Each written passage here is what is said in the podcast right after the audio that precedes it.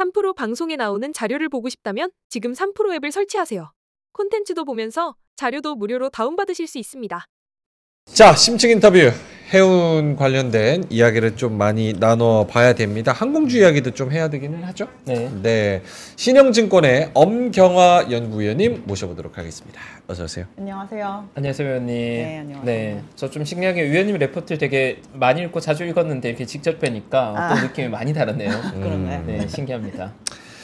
자, 그러면 오늘 할 얘기가 많아가지고 음. 바로 본론으로 들어가 볼까요? 네. 형님 먼저 질문을 해주신다면. 네, 지금 그 위원님 나오셨다고 해서 구독자분들께서 지금 조선의 국모가 나왔다. 음. 조선의 국모다. 조선의 국모. 팬덤이 어마어마한데 맞습니다. 뭐 사실 단연 이슈가 된 건뭐 업계에 거의 없던 매도 리포트가 나오면서 막 시장에 되게 화두가 많이 됐잖아요. 아, 네. 네, 그걸 저희 3프로에서도 막 미스마켓에서 막 다루고 이렇게 했었거든요. 하셨더라고요. 네, 방송도 혹시 보셨나요, 저희 방송? 네, 작가님이 연락이 오셔가지고 네. 오늘 제 얘기를 했다고 네. 꼭 집어주셔서 제가 찾아봤습니다. 어. 네.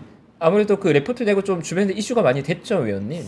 뭐 업계 경력이 이제 18년 차인데 한 어. 10년치 연락은 다 받은 것 같아요. 네.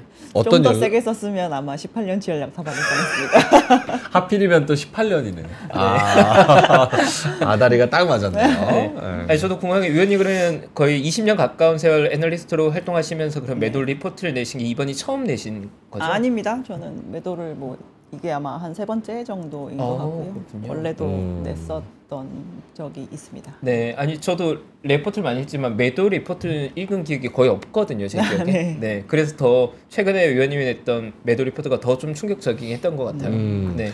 그 부분에서 이제 팬오션에 대한 분석 중단, HMM 매도 투자 의견 이후에 업데이트된 소식에 대해서 말씀을 좀 해주신다면? 뭐 일단 방금 전에 박근영 부장님이 말씀하신 것처럼 팬오션이 실적 발표를 했고 음. 이제 업계에서 가장 상위에 있다라고 저희가 얘기를 하고 있는 해외에 있는 해운사들이 이제 실적 발표를 했는데요. 저희가 실질적으로 실적은 그닥 좋지 않은 상태였고 저는 deal 자체가 그렇게 이제 파기가 된 거에 대해서는 사실 그 deal에서 저희가 모두 다 명분을 챙겼다라고 생각을 하거든요. 어. 저희가 하림은 최선을 다해서 인수를 하려고 노력을 했고 저희가 이제 markup 조항을 굉장히 여러 가지를 이제 요구를 한 상황인데 이 딜 자체가 처음에 시작할 때부터 이제 매도자에 해당하는 산업은행이 향후에 이 딜이 진행이 되면서 언제든지 추가 조항을 더 넣을 수 있다라는 전제 조건이 원래 있었던 딜이었었습니다. 음. 그래서 이제 많은 부분들에서 이제 우려가 되었던 게 우리나라가 수출 중심의 국가이고 이제 예전에는 한진해운과 현대상선이라고 하는 두 개의 회사가 있었지만 지금은 이제 한 개밖에 남지 않지 않았느냐라고 하면서 이제 이, 이 회사가 만약에 뭔가 외국계에 넘어간다거나 아니면은 뭔가 이제 해운업에 집중적으로 투자를 하는 모습을 보이지 않는다라고 한다면 이제 다른 그런 업체들에게까지 피해가 갈 수 있으니 이제 앞으로 남아있는 이 회사의 유보금 같은 거를 해운업에 무조건 투자하라라고 하는 그런 조항을 추가로 다를 수도 있다라고 하는 게 이제 음. 저희가 딜이 진행이 되기 전부터도 계속 얘기가 됐었거든요. 그래서 음. 산업은행은 어쨌든 업황이 굉장히 좋았다가 좋은 시기에 팔 수 있었던 시기에 딜조차 진행을 하지 않았다라고 하는 그런 면박을 듣지 않을 수 있게 되었고 하림그룹은 최선을 다해서 투자를 그러니까 사려고 했었지만 그 부분에서 이제 조항이 맞지 않았다라는 거 그리고 저희가 이제 가장 우려했었던 어떻게 보면은 너무 무리한 투자를 하려고 하는 거 아니냐라고 하는 거에서 이제 그러한 부분에서는 확실히 접고 들어갔다라는 거에 있어서 저는 모두 다 명분을 다 잘 챙긴 deal이었, 음. deal이, deal의 파기였다라고 생각을 합니다. 음. 그럼 기존의 팬오션의 주주들 입장에는 불확실성이 제거된 이벤트로 봐야 되는 건가요? 그렇게 봐야 되는 거죠. 네. 음, 나쁠 거 나쁠 거 없는 게임이 되는 거네요. 네, 저는 나쁠 게 없다라고 네. 생각합니다. 음. 근데 방금 전 박근영 부장님 또 다뤄준 것처럼 머스크 실적이 안 좋게 나오다 보니까 지금 해운 업종 자체에 대한 question이 좀 붙는 것 같아요. 네. 근데 저도 이제 증권사에서 고객분들과 투자를 하고 있지만 해운 업종이 최근에 이벤트가 너무 많이 있었잖아요. 홍해 이벤트 생기고 뭐 여러 가지 이벤트가 생기면서 예측 가능성이 예전보다 좀 더 더 어려워진 것 같은데 지금 전반적인 업황 자체는 뭐 어떻게 봐야 되는 겁니까? 근데 홍해 이벤트라고 하는 것이 이제 저희가 수에즈 운하를 못 건너가게 된 거잖아요. 네. 근데 전 세계 모든 배들이 다 수에즈 운하를 통과해서 가진 않습니다. 한 아. 화물 중에 12% 정도가 통과를 음. 한다라고 얘기를 하고 있고 음. 저희가 그 루트만이 갈 수 있는 유일한 항로는 아니잖아요. 그렇죠. 희망봉을 이제 우회를 해서 갈 수도 있기 때문에 저희가 아예 저 길을 못 가는 것이다라고 하면 전격적으로 다 돌아서 가면 되는 문제이기 때문에 실질적으로 이 이슈는 저희가 갑자기 가다가 턱 하고 막았던 옛날에 그 스웨즈나 길막 사고보다 오히려 조금 더 예측 가능한 범주라고 생각을 해야 될 수가 있고요. 차라리 다 돌아갈 수 있을 만큼 공급을 이제 선박 공급을 공급을 해주게 되면 저희가 뭔가 이렇게 화물이 제때 도착하는 것이 안 이루어질 수는 없기 때문에 그 부분은 어떻게 보면은 그냥 수요와 공급이 궁극적으로는 중요한 게 아닌가라고 어. 봐야 되는 것이고 여러 가지 변수가 일어나고 있지만 지금 가장 큰 흐름은 그냥 팬데믹으로 인해서 저희가 공급망 이슈가 굉장히 크게 있다가 지금은 다 원래대로 회귀되고 있는 상황인데 그 와중에 약간의 잡음이 있을 뿐이다. 근데 저희가 팬데믹으로 인해서 해운사들이 가장 돈을 많이 벌었잖아요. 네. 근데 그 해운사들이 이제 선박에다가 투자를 한 해운사들이 있고 투자를 하지 않고 그 돈을 그냥 들고 있는 해운사들이 있거든요. 음. 그래서 투자를 한 해운사들은 이제 올해부터 굉장히 많은 배들을 받아야 되는 상황이고 투자를 하지 않은 데들은 이제 받을 배는 없지만 뭐 환경 규제가 강화가 되고 막 이러면서 이제 점점 쓸 배가 좀 없어지는 그런 상황이 되죠. 그래서 저희가 궁극적 에, 원칙적으로 어쨌든 공급이 모자라게 되면 해운은 1% 포인트의 부족으로도 운임이 10배가 뛰는 그런 시장입니다. 그래서 지금 상황에서는 수급 불균형이 이제 공급 가행으로 가는 측이냐 아니냐 이거를 유의해서 보시는 게 가장 중요하다라고 보고 있고요. 이제 여러 밖의 외부 잡음은 실질적으로는 주가를 지금은 흔들 만한 부분은 없다라고 보셔도 될 것 같습니다. 네. 음. 근데 아무래도 주시장에 참여하고 있는 투자자들은 단기적인 의사결정권자들이 많이 있다 보니까 시장에 어떤 발생한 예측하지 못한 이벤트에 민감하게 반응하고 그걸 프라이싱하게 되는데 네네. 사실 국내의 해운업종 투자자들조차도 지정학적 리스크가 발생한 덕분에 운임 올라간 게 단기적인 호재를 보고 그거에 따라서 업황이 많이 왔다 갔다 할 거라고 기대하는 분들이 많은데 실제로 구조적으로 보면 그건 아니란 말씀이시네요. 지금 이제 저희가 저점 SCFI가 이제 네. 한 8, 900이었다가 이 이벤트로 인해서 한 2,200까지 이제 올라온 음. 상황이잖아요. 네. 근데 저희가 이 운임의 지난 고점은 5,100이었습니다. 네. 근데 이제 거기까지 미치지 못한 상태에서 2,100, 2,200에서 이제 멈춰 있는 상태이고 이 것이 만약에 정말 모든 해운사한테 다 해당이 되는 문제라고 하면 음. 스웨즈 운하를 지나다니는 모든 선종의 운임이 다 그렇게 폭등을 했어야 정상이에요. 아. 네. 근데 저희 지금 컨테이너 운임만 굉장히 민감하게 반응을 하고 있는 그런 상황이지 않습니까? 음. 그렇다고 하는 건 이 운임의 성사 구조 자체가 저희가 굉장히 규모의 경제를 가지고 정기적인 루트를 운영하는 대형 해운사들로 인해서 형성이 되는 컨테이너 시장과 수많은 배들이 더 많이 배의 척수는 더 많이 있지만 그렇게 이제 저희가 정기선의 형태로 운영을 하지 않기 때문에 산발적으로 이렇게 계약이 일어나는 그런 탱커나 벌커에서 다르게 일어난다라고 하는 건 운임이 형성되는 기조 자체가 다르기 때문인데 이쪽이 조금 더 이제 이 이벤트를 이용해서 저희가 공급을 단기간에 확 쇼티지를 만들고자 하는 움직임이 더 강하지 않았나라고 저희는 보는 거죠. 음. 그래서 이 부분은 저희가 아마도 배들이 이제 올해 굉장히 많이 유입이 될 텐데 그 배들이 다 들어와서 원활하게 다닌다라고 한다면 해결이 안 될 수가 없을 정도의 규모의 배가 들어오게 될 아. 예정이라 저희는 해결이 가능한데 이거를 이제 3개월짜리로 보느냐 뭐 12개월짜리로 보느냐인데 실질적으로 저희는 그렇게 긴 이벤트라고 보진 않습니다. 어. 네. 음, 그러면 본질적으로 지정학적 리스크를 배제하고 본다면 위원님께서 말씀하시는 방향은 공급 과잉에 대한 우려가 약간 우려하시는 상황이신 건가요? 컨테이너 쪽은 저희는 공급 가잉을 우려해야 된다라고 생각을 하고요. 음. 네. 전 세계 컨테이너 선박이 한 2,800 TEU 정도, 2,800만 TEU 정도 있거든요. 네. TEU가 20피트짜리 컨테이너 한 박스를 네. 네. 지칭을 하는 것인데 올해 인도되는 컨테이너 선박이 310만 TEU 정도 됩니다. 음. 그러니까 저희가 올해 인도되는 것만으로도 순수하게 10%가 넘어가게 되는데요. 음. 이 시장 자체가 수요가 1년에 10% 이상 늘지를 않는 시장에 해당이 되고 저희가 12% 정도의 선박들이 수에즈 운하를 통과해서 간다라고 말씀을 드렸는데 10몇 퍼센트의 선박이 추가로 들어오니까 사실 전부 다 희망봉을 우회하는 쪽으로 만약에 유입을 시킨다라고 한다면 음. 지금 전혀 공급 가잉을 그 공급 부족을 느낄 필요가 없는 상황이 되는 거죠. 음. 음. 위원님 말씀에 거 팔고 싶은데요, 가지고. 어, 그, 그러니까. 아니, 그러면은 그 관점으로 봤을 때 머스크의 지금 나온 요, 뭐랄까요. 가이던스? 그리고 이렇게 안 좋은 상황? 이런 거는 어떻게 해석을 해야 되는 거예요? 머스크가 지난 3분기에 네. 처음으로 그 오션 부문의 실적이 약간의 적자 전환을 했고 이번 4분기 실적은 그 적자 폭을 약간 넓혔습니다. 네. 그리고 이제 앞서 그 설명하실 때 요거는 아닌 것 같다라고 얘기를 하셨지만 저는 약간 의견이 좀 다른 편인데요. 어, 이건 다릅니다. 그러니까 SCFI는 박근혜 작년 가셨죠? 하신 것 같아요. 네. 작년 연말이 될 때까지 계속 내려오다가 급반등한 게 이제 연말부터 1월 초쯤이었었거든요. 그래서 음. 지금 나온 실적은 운임이 내려가고 있었던 와중에 저희가 나온 실적이기 때문에 네. 적자가 깊어지는 게 맞죠. 음. 저희가 이 와중에 지난 3분기에 아 머스크는 적자가 났지만 저희는 적자가 나지 않았다라고 이제 HMM이 얘기를 했었지만 저희 또한 이 손익은 어쨌든 줄고 있는 상황이었었고 아. 4분기의 트렌드를 그대로 따라간다라고 한다면 운임은 어쨌든 낮아진 상태였었기 때문에 아마 이번 4분기 실적이 3분기보다 그렇게 좋게 나오기는 어려울 거라고 생각을 합니다. 음. 근데 이제 왜 뭐 애널리스트들이 이제 2024년의 가이던스를 약간 높인 상황이잖아요.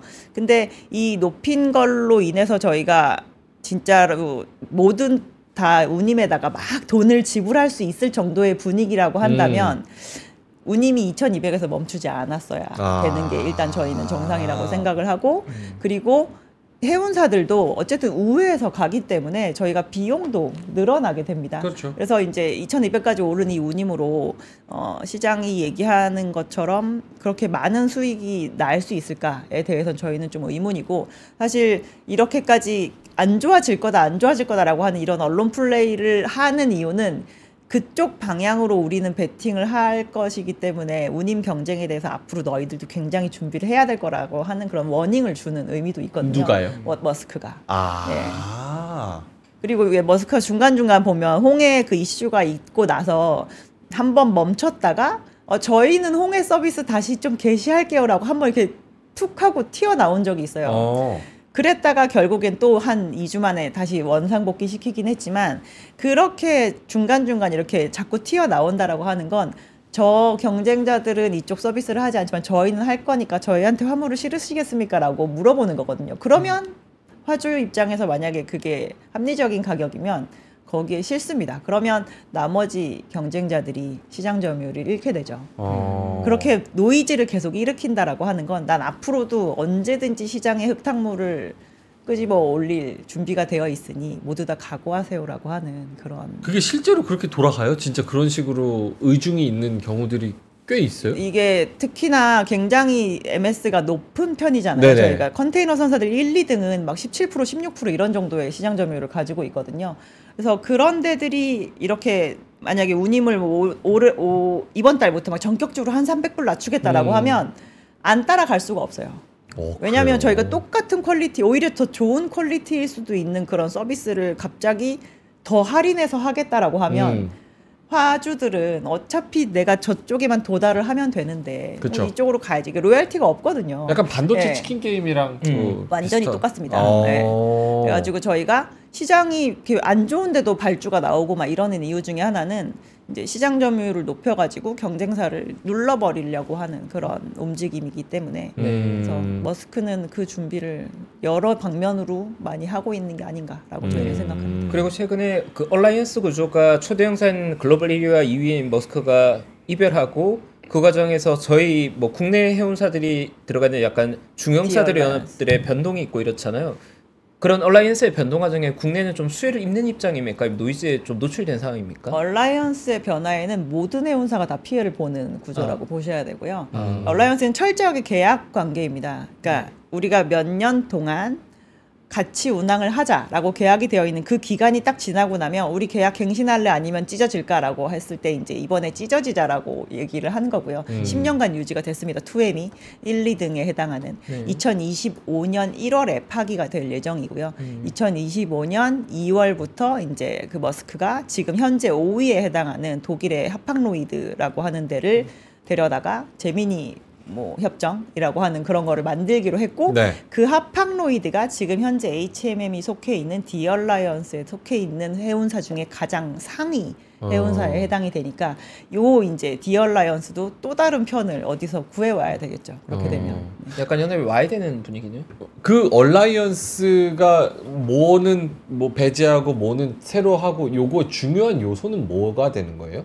그러니까 저희가 노선 서비스를 배를 한정적으로 가지고 있으면 네. 전 세계에 뿌릴 수가 없죠. 없잖아요. 그래서 나의 빈자리를 잘 채워줄. 수 있는. 네. 아, 그 뭐 항공사로 치면 스카이팀이나 스타얼라이언스 약간 이런 거랑 그런 비슷한 거라고 거네요. 보시면 될 것 같습니다. 아, 근데 거기는 중간중간 깨지진 않지만 해운은 이 깨지고 합쳐지고 이 역사가 계속 반복되는 음. 그런 편이고요. 원래 지금 현재 2M에 해당하는 그 MSC와 CMA, CGM은 과거에는 alliance 체제를 잘 안 들어갔던 음. 독자로 그냥 운영했던 편이었었거든요. 근데 이번에 MSC가 이제 코로나 시기에 돈을 확 벌자마자 네.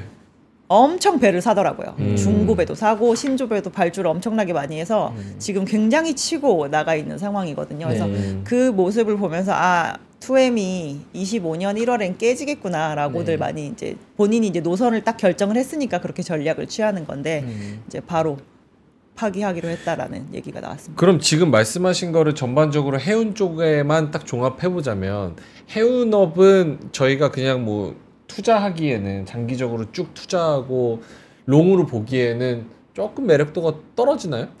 공급이 굉장히 shortage인 영역도 있잖아요. 해운 내에서. 아, 그런 데들은 장기적으로 투자하실 수 있죠. 저 왜냐하면 잘 몰랐어요. 예를 20 들어서 예를 들면은 뭐 제가 지금 이제 의견을 제시하고 있지 않지만 네. 뭐 팬오션이 주로 많이 하고 있는 bulk 아. 그리고 이제 우리나라에는 지금 해당되는 해운사가 없긴 한데 이제 탱커 뭐 이런 데들 같은 경우는 앞으로 들어올 배들이 굉장히 없는 상황입니다. 어, 근데 그쪽은 왜 커버 지금 안 하고 계신 거예요? 왜 이거 왜 포기하신 거예요? 아 그때 당시 저희가 이제 그 인수자금을 마련을 하기 위해서 아, 대규모 할인 때문에? 유상증자를 할 여지가 있다라고 했는데 그 유상증자의 규모나 이런 게 아. 알려져 있지 않은 상황이었었기 때문에 저희 노이즈가 끼면서 네. 그거는 우리가 그리고 유증을. 한다고 하더라도 이제 저희가 제시하는 투자 의견은 1년이거든요 기간이 근데 음. 1년 이내에 그 경쟁력을 다시 복구하기가 조금 어려울 어렵다. 것 같다라는 네. 생각. 업황 자체보다는 사실 노이즈 상황이 좀 같은 음. 특수성이 있었던 것 같고 네. 뭐 시간이 저희가 이제 십몇 분밖에 없는데 제가 오히려 사실 궁금한 건 hot한 건 해운인데 해운. 사실 제 관심은 계속 조선 쪽에 조선. 맞춰 있거든요. 있으니까요. 네, 네. 조선이야말로 사실 국내 투자자들이 사실 굉장히 좀 관심을 많이 가지고 있거든요. 근데 음. 저도 약간 의아한 게 제가 2011년도에 증권사 입사했는데 2010년대 이후로 중후장대 산업이 주목받았던 적이 거의 없었잖아요. 지난 음. 10여 년간 네. 많이 외면받았던 것 같거든요. 17, 중후장대 산업이. 18년에 반짝. 반짝. 네, 네. 네. 근데 최근에 한 작년부터 조선업종 시대가 온다 하면서 되게 많은 로직들이 공급되는 걸 느끼거든요. 뭐 이제 선박들이 교실에 왔다는 얘기부터 시작해서 그리고 기존의 선박들도 이제 전기 선박으로 완전히 새로운 교체가 만들어져야 된다부터 굉장히 많은 논리들이 있는데 조선업종에 대한 투자들의 기대감이나 그런 방향을 위원님 혹시 어떻게 보고 계십니까? 뭐 저희는 일단 산업 투자 의견 상으로는 당연히 운송보다 조선에 더 긍정적인 의견을 가지고 음. 있는 상황이고요. 네. 구조적으로 좋아질 때 저희가 이제 바이콜을 많이 할 수가 있는데 음. 지금은 단순히 오랫동안 쉬었고 이제 옛날보다 배가 조금 갑자기 많이 필요해서라는 의- 논리로 저희가 사시자라고 얘기를 하시는 건 말씀드리는 건 아니고 네. 이제 환경 규제가 실제로 구조적인 변화를 가져오는 게 사실입니다. 그래서 음. 조선업계가 전 세계 조선업계가 지금 파이가 한 40% 줄었거든요. 네. 옛날에 한100 정도를 만들 수 있으면 지금 60밖에 못 만드는데 음. 과거에는 저희가 너도 나도 경쟁을 하면서 막 몸집을 계속 불리는 상황인데 그것도 하지 않는 상황에서 음. 옛날보다 더 구조적으로 비싸고 뭐 그리고 아무나 만들 수 없고 이런 배들에 대한 그 수요가 늘어나고 있고 이게 단순히 그냥 새로 만드는 선박만 그렇게 만들어 주세요가 아니라 기존에 있었던 선박 중에서 이 규제를 만족을 시키는 게 안 되니 이걸 교체하기 위해서 제가 새로 발주를 해야 될 것 같습니다라고 하는 그런 발주가 생김으로 인해서 이제 교체 수요가 나오는 건 사실 굉장히 큰 수요에 해당이 되거든요. 그리고 지속 가능성도 있고. 근데 저희가 한정적인 공급, 그러니까 조선에서도 드디어 한정적인 공급을 얘기할 수 있는 사이클이 굉장히 오래간만에 온것 음. 같은데 그렇게 되기 때문에 이제 저희가 21년부터 수주 잘 받고 뭐저 turnaround 할 거예요 라는 얘기하고 있지만 매번 실적 시즌마다 그거를 굉장히 지금 미스를 하고 있는 상황이긴 한데 음. 그래도 작년부터 조금씩 조금씩 흑전을 해서 최근에는 이제 한 한 자릿수대 중반 정도 되는 이익률을 보이는 이제 조선 업체들도 슬슬 생겨나고 있는 상황이기 때문에 네. 아마 올해 그런 실적 turning 되는 폭이 좀더 크게 확대가 된다라고 한다면 음. 많은 생각을 하시게 되지 않을까 싶습니다. 그리고 음. 이제 요즘에 이제 저 PBR이 워낙 많이 부각이 되다 보니까 지금 조선주는 이도 아니고 저도 아닌 약간 그런 위치인 것 같다라고 음. 하는데 조선 업체들의 ROE가 저는 2010년보다 더 높아질 거라고 생각하거든요. 오. 음. 그래서 ROE가 높아지면 PBR을 높여줘야 되는 게 맞겠죠. 음. 그렇게 되면 아마 시장이 valuation을 다시 주는 그런 모습을 보이지 않을까라고 음. 생각합니다. 네. 사실 예전에 조선업종이 국내에서 정말 시장을 주도 역할을 했을 때 보면 전 세계의 수주가 다 국내의 조선업종에 막 몰려왔었잖아요. 음. 그리고 2021년도 같을 때 국내 2차 전지 세트 업체들이 막 랠리가 나왔던 것도 결국 전 세계의 수주들 배터리 수요들이 다 국내로 몰리면서 엄청난 랠리가 나고 완전히 재평가를 받았는데 조선업종도 지금 구조적인 방향은 그런 전 세계의 좀 러브콜을 국내에서 많이 받게 된 그런 좀 구조적인 변곡점에 다가서고 있다 이 정도로 봐도 될까요 혹시?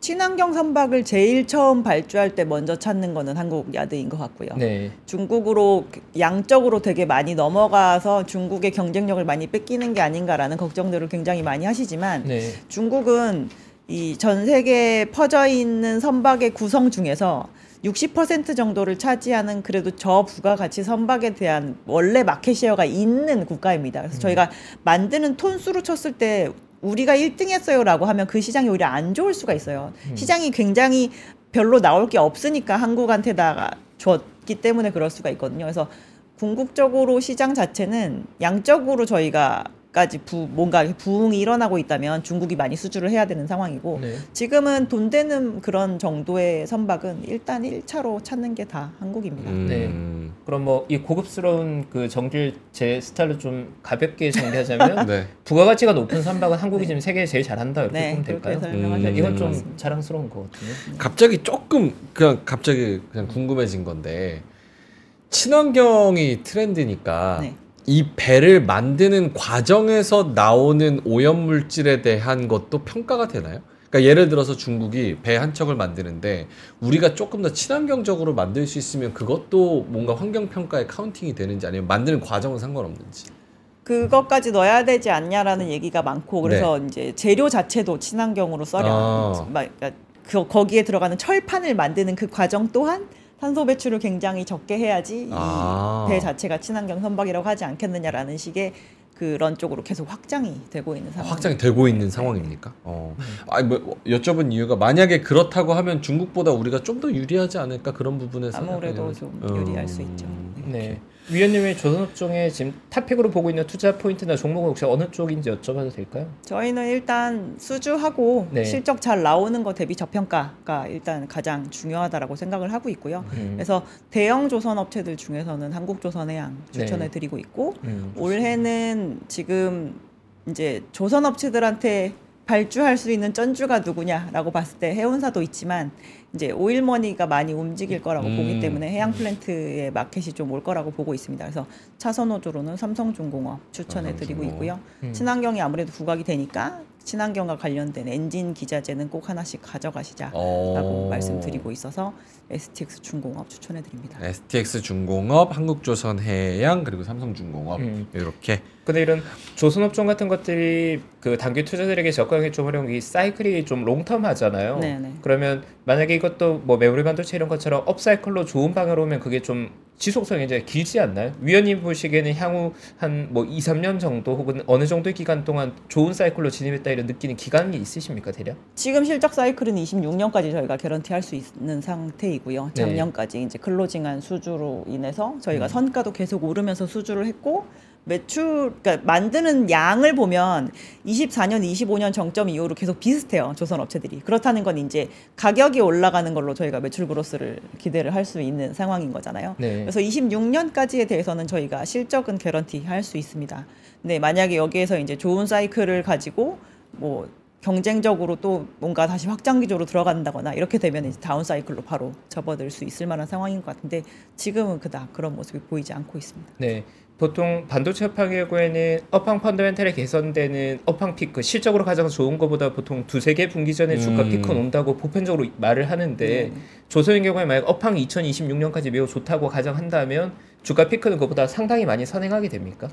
저희가 이제 단순히 수주만 잘 나오는 수주 사이클과 수주랑 실적이 겹치는 실적 사이클 두 개가 약간 다르긴 한데요. 음. 네. 어, 실적 사이클은 보통 저희가 실적에 대한 믿음이 좀 부재한 섹터이기도 하기 때문에 네. 확인하면 그때 정도가 정점인 것 같습니다. 실적이 정말 좋았던 아, 그거를 음. 확인하는. 그러면 오픈되기 전까지 실적에 대한 불확실성이 계속 있는 상태에서 확인하면 진짜 시장이 반응하는 네, 거군요. 워낙 믿음이 낮아서 저희가 네. 정말 이 ROE가. 나온다고 말하면서 네. 올해는 아마 내내 볼 어. 수 있지 않을까 싶은 요 카더라가 있어서 그냥 가볍게 복리양님께서 현대중공업 한밭집도 상장한다 카더라인데 이거 맞는 말입니까? 한밭집은 모르겠고 일단 HD 현대 그룹이 네.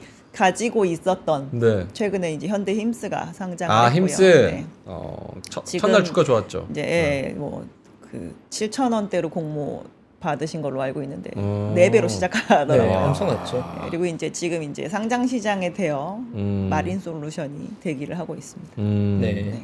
네, 항공 쪽도 커버를 네 하고 있습니다. 하시죠. 그거 한 3분 정도 남았는데 내일 운명의 날이죠. 그 유럽 EU가 발표하겠다고 네. 원래 처음 얘기했던 2월 14일이죠. 네. 그거는 어떻게 되는 겁니까? 조건부 승인으로 방- 가닥을 잡는 것 같다라고 얘기를 하고 있고요. 조건부 승인이라고 하면 이제 뭐 화물 사업 팔아라 뭐뭐 독점 노선으로 얘기되는 거에 대해서는 분배를 해라 뭐 이런 음. 거 정도에 대한 부분. 그 조건부 승인은 대한항공이 이미 벌써 많은 손을 써서 맞춘 상황에서 더 조건부입니까? 아니면은 조건부 승인의 조건을 맞춘 그 조건부 승인인 거예요? 어, 아직 화물이 매각이 완료가 되진 않았죠. 아. 저희가 이사회에서 화물 사업부에 대해서 매각하는 거에 대해서 찬성표만 지금 받아놓은 상황이고요. 음. 아직 그 매각은 이루어져 있지 않은 상태이니까 만약에 합병 그 승인이 다 나게 되면 이제 그거를 매각을 한다라고 떨어뜨려 놓고 전제하에 이제 합병을 진행하게 되지 않을까. 싶습니다. 그러면 긍정적인 기대감 쪽으로 더 많이 바라봐야 되는 거네요. 저희가 코로나 기간 동안 사실 한국이 항공업계가 하나도 구조조정이 안 됐거든요. 어. 그래서 플레이어 수는 어쨌든 줄어드는 이게 굉장히 크게 많이 줄어드는 거잖아요. 그러니까 대형 항공사 두 개도 합쳐지고 LCC 세 개가 또 한 개로 이렇게 음. 합쳐지는 그런 상황이니까 그렇게 돼서 좀 노선이 어느 정도 합리화되고 이렇게 되면 시장 자체는 조금 노이즈가 줄어들 여지가 있다라고 보는데 음. 이제 저희가 이 매각을 하라라고 한 그 화물 사업부를 받아갈 수 있는 그 곳이 있을 것인가 그리고 이제 장거리 중에서 지금 독점 문제가 되고 있는 거를 받아가서 잘 소화해낼 수 있을 것인가 이제 이런 거에 대한 음. 부분이 조금 남아 있는 상황입니다. EU가 오케이 하면은 그러면은 긍정적으로 오케이 하면 미국 쪽은 걱정 안 해도 되는 겁니까? 미국은 뭐 걱정들을 안 하고 계신 것 같긴 한데 사실 어. 미국도 만만치 않은 곳이라 저희는 뭐 끝까지 다 어, 끝까지 나올 좀 때까지 챙겨봐야 봐야 되는구나. 되지 않을까. 오. 최근 몇 년 사이에 저희 쪽 섹터에서는 몇 년을 질질 끌다가 합병이 실제로 안 된 사례가 있어서 음. 예, 끝날 때까지는 끝난 게 아니라고 생각을 합니다. 음. 위원님께서 이 해운과 이 조선 이런 쪽 업종을 이쪽 업종만 보시니까 얼마나 되신 겁니까? 18년 차. 이 업종을 예. 18년 보신 거군요. 네. 아 정말 대단합니다. 아까 얘기했잖아요. 18년 차라고. 네, 그러니까 보통 뭐 여러 가지 섹터를 보시는 경우도 있는데 이 음. 업종만 진짜 긴 세월을 보셔서 제가 대화를 나누면 정말 대가의 느낌이. 음. 네. 예전 제가 2011년도에 대우증권에 입사했는데 그때 성기종 연구원님이라고 그 네네. 조선의 레전드가 있으셨거든요. 음. 근데 이제 보다 보다 이제 너무 지겨우니까 그냥 바로 현우로 가셨는데 아. 네 정말 레전 몇 안 남으신 대선배님이신 것 같습니다. 궁금한 게 증권사 각각 다른 증권사에서 같은 섹터를 커버하는 분들이 계실 거 아니에요? 네네, 뭐 어디 뭐 네. 미래에서 조선 그럼 그분들이랑은 다 연락하시면서 어느 정도 친분을 쌓고 지내세요? 저희 섹터는 좀 많이 보는 편이에요. 네. 아, 그러니까 어, 조선이랑 운송업은 서로 얼굴을 모르기가 조금 어려울 정도로 이렇게 아. 뭐 기업에서 행사를 한다거나 이런 일이 많아서 예, 저희는 서로 엄청 잘 알죠. 끈끈한 추억들이 많을 음. 것 같습니다. 근데 위원님이 그 섹터를 오랫동안 커버하시는 건 여기에 대한 매력을 따로 느끼셔서입니까? 아니면은 어쩌다 보니까 18년이 된 거예요? 선택지가 있을 아, 거라고 생각하시는 거예요. 알겠습니다. 오케이. 우리 복리왕님께서 내가 신영증권 조선업 리포트를 2017년부터 봤는데 화이팅이다. 아, 이 누나 더 잘 돼야 된다. 복리왕님께서. 그래서 정말 많은 분들이 응원해주고 계시고 네. 아 이게 진짜 대가의 품격은 이런 표현들도 많이 나오고 있고 전 역시 댓글을 네, 보지 않아요. 어, 구독자분들도 알아보시는 것 같아요. 역시 그럼요, 위원님 그럼요. 찐이라는 걸. 음. 네, 저도 많은 insight 얻었습니다. 마- 마지막으로 요거 하나만 짧게만 중국 알리익스프레스 뭐 이런 효과로 연일 주목받는 CJ 대한통운 현, 현 주가 수준에 대한 판단 부탁드립니다 작가님이 이렇게 적어주셔가지고 그 저희가 알리익스프레스에서 아니면 테무에서 뭔가를 많이 산다라고 하는 건 저가에 대한 구매력이 높다라는 거예요. 그렇죠 저희가 기본적으로 이 소화물 택배, 육상 운송은 불황일 때 빛을 발하는 주식인 그런 성격도 있습니다. 음. 왜냐하면 불황일 때 저가의 제품에 해당하는 물량의 그로스가 독보적으로 높거든요. 어떠한 운송 섹터에서도. 그러니까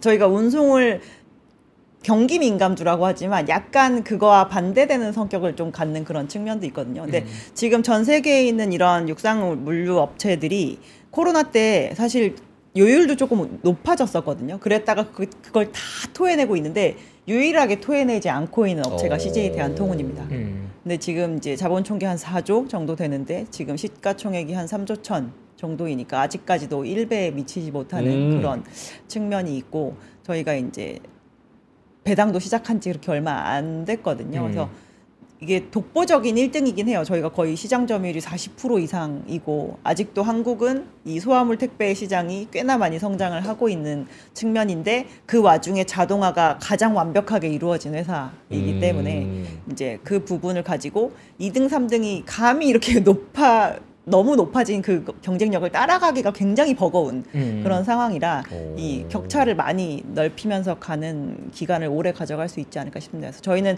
운송은 지금은 불황이라고 생각을 하고 투자를 해야 된다라고 한다면 불황에 강한 기업을 보시는 게 맞다. 그래서 주가의 레벨은 아직까지 더 올라갈 여지가 있다라고 보고 있지만 저의 음. 운송 토픽은 글로비스입니다. 글로비스 또 좋게 다 말씀하시고 마지막에 근데 요거 한번 보세요 반전 매력이죠. 알겠습니다. 시간이 더 있다고 하면은 저희가 또 여쭤보겠지만 또 오늘은 또 시간이 다 돼서 보내드려야 될 것 같습니다. 18년 외길 인생 조선의 국모 신영증권의 엄경아 연구위원님은 여기서 인사를 드려야 될 것 같습니다. 오늘 좋은 말씀 고맙습니다. 감사합니다. 감사합니다, 위원님.